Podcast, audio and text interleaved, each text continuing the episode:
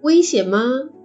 她是一位很友善健谈的妈妈，同时也是一位超级超级可爱的妈妈。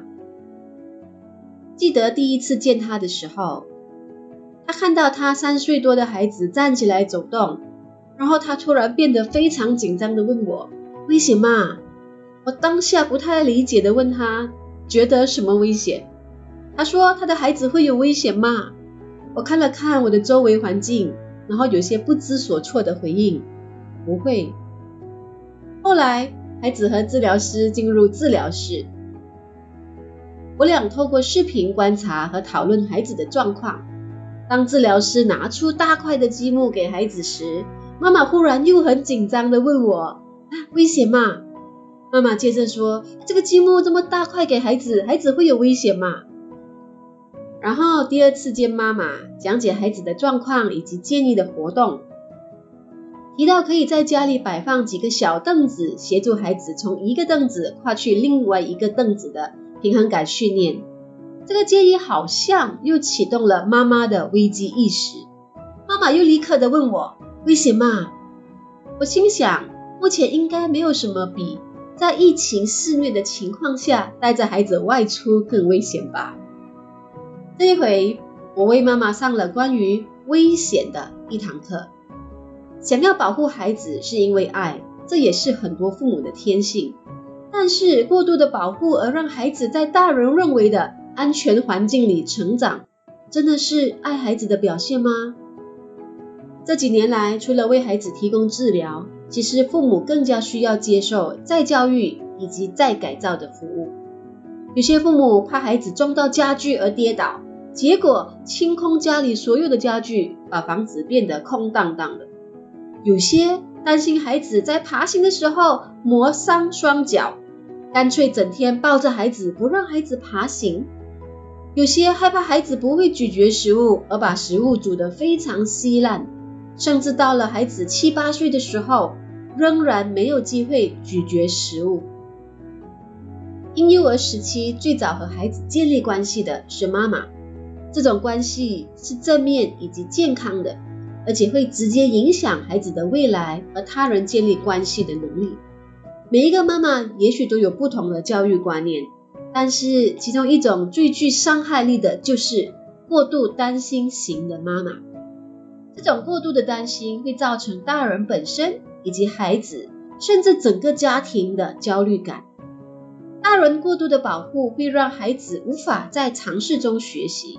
而且会不知不觉建立起我只能靠妈妈、爸爸的自我认知感，往往延伸出懦弱、胆小、不敢尝试的孩子。过度保护孩子，当然也会造成过度依赖的孩子。我曾经遇过一位什么事都不会主动去做的孩子，一位九岁的孩子在下课时久站在门口等待着，一动也不动。原来他在等待别人帮他开门。一位七岁的孩子在学校不愿拿起剪刀、剪纸做手工，因为他说：“妈妈说剪刀是魔鬼，会让我受伤害，不能用。”一直躲在父母庇护下成长的孩子，就像温室里的小花，完全经不起一点风雨。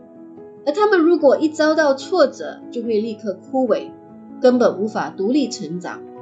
很多孩子不是没有能力，而是没有机会成长。当大人过度的担忧而极度保护孩子的时候，孩子非常可能就会变成假性残缺，甚至会连吃饭、上厕所、换衣，甚至走路的能力也无法独立完成。其实，在育儿过程中，常常容易产生投射的现象，投射。是将自己的情感、愿望或是期待强加在另一个人的身上。很多孩子在成长过程中受到大人的投射影响，而埋葬了自己的特质，再也无法活出自己真实的样子。当我们过度担忧孩子，想要保护孩子的时候，我们潜意识里也许就是一个胆小、无法独立自理的人。所以，我们到底是想要保护孩子，还是为了满足自己潜意识里的需要，而我们一直想方设法想要保护的，也许不是孩子，而是自己心灵里的不安全感。磕磕碰碰其实是成长过程中最宝贵的经历。这个过程让孩子有机会在挫折中调整自己，学习辨认对错，以及更独立的应对情景。所以大家不要爱之太阴，忧之太晴。这样的爱是一种负担和压力。有一种爱叫妈妈觉得你冷，但是孩子真的冷吗？Coffee Talk 五十，大家好，我是黄小嫣。世界无法处处安全，所以我们需要学习在不安全的环境中建立稳定、不害怕的安全感。